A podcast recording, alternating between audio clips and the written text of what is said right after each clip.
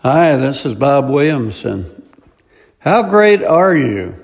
After purchasing Honey Lake Plantation, I learned that after John F. Kennedy's assassination, Jackie Kennedy spent about a week there. She later moved to another plantation near Thomasville, Georgia, and stayed several weeks as she recovered from that traumatic event. Subsequently, she married Greek shipping magnate Onassis.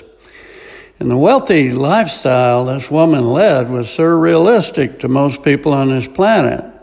It said she would take a nap in the afternoon, though she had simply laid down for a few minutes without turning down the covers.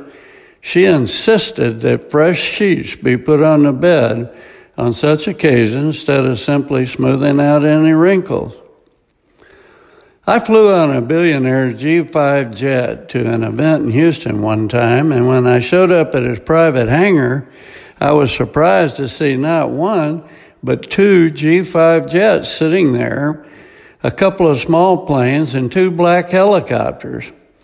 He arrived late in a large black limo.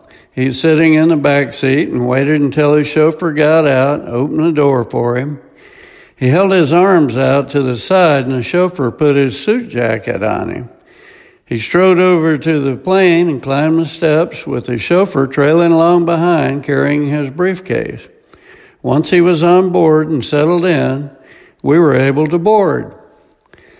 I've seen many examples of pretentious behavior such as this, and yet it never ceases to amaze me. The world these people live in is unreal, though to them, it's their form of normalcy. Early in my career, I was successful as an artist. I dealt primarily in selling art to uber-wealthy clients. One such gentleman had accumulated a fortune as Elvis Presley's record promoter. He multiplied it by founding the largest used car dealership in the United States.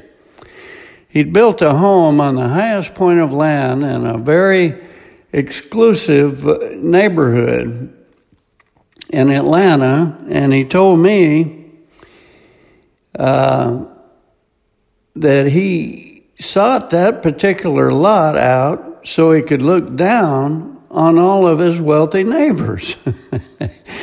He had an Olympic-sized pool inside his house and had me paint a beautiful fiberglass reproduction of a sailfish to decorate it.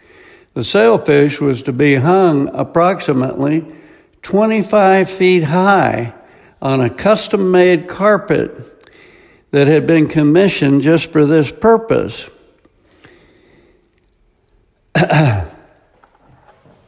And I delivered it and had to climb a shaky extension ladder while lifting the heavy sailfish all the way up the wobbly ladder. I struggled to get it hung, and just as I did, this guy started the music that would precede Elvis Presley appearing on stage. It kind of started out slow and progressively got louder. There were two gigantic speakers hung on either side of me, and that music was so loud that the extension ladder I was standing on was actually moving from the music vibrations. I screamed at him and uttered some choice words as I scrambled down the ladder. He was standing on the second floor holding a bottle of Jack Daniels in one hand and cradling several prescription bottles under his other, laughing like a hyena. I was mad as a hornet and threatened to walk off the job. I had some touch-up to do on the sailfish and refused to do it until he produced several hundred more dollars. That man ended up being shot in the stomach by his wife and subsequently died. Jackie Onassis died. And the billionaire is still alive. I saw him a couple of years ago at a conference where he was speaking, and noticed his chauffeur still traveling along behind him, attending to his every need. Contrast that with Jesus Christ. He owns everything in all of creation, but his humility and humble demeanor has never been exceeded. He didn't lord his wealth over anyone, nor did he demand that people flutter around him getting coffee. He didn't ride in gilded chariots, stay in the finest palaces, nor demand that people wait on him hand and foot.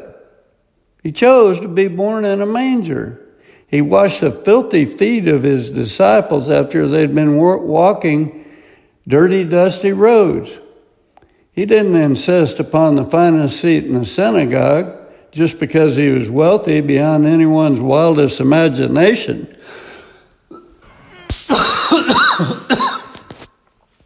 What an example for us. Bill Gates of Microsoft once said, "Success is a lousy teacher. It seduces smart people into thinking they can't lose." This was amplified by Charles Spurgeon when he wrote, "True knowledge exists in knowing that you know nothing."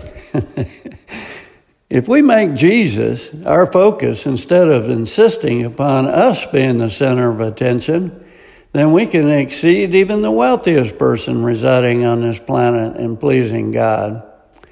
We just celebrated Martin Luther King Jr.'s birthday. I've read much about this man and discovered he had his weaknesses just like the rest of us on this planet, but I truly think he was anointed by God. His take on this subject mirrors mine. He said, "Everybody can be great because anybody can serve. You don't have to have a college degree to serve. You don't have to make your subject and verb agree to serve. You only need a heart full of grace, a soul generated by love. Having tons of money doesn't make you great.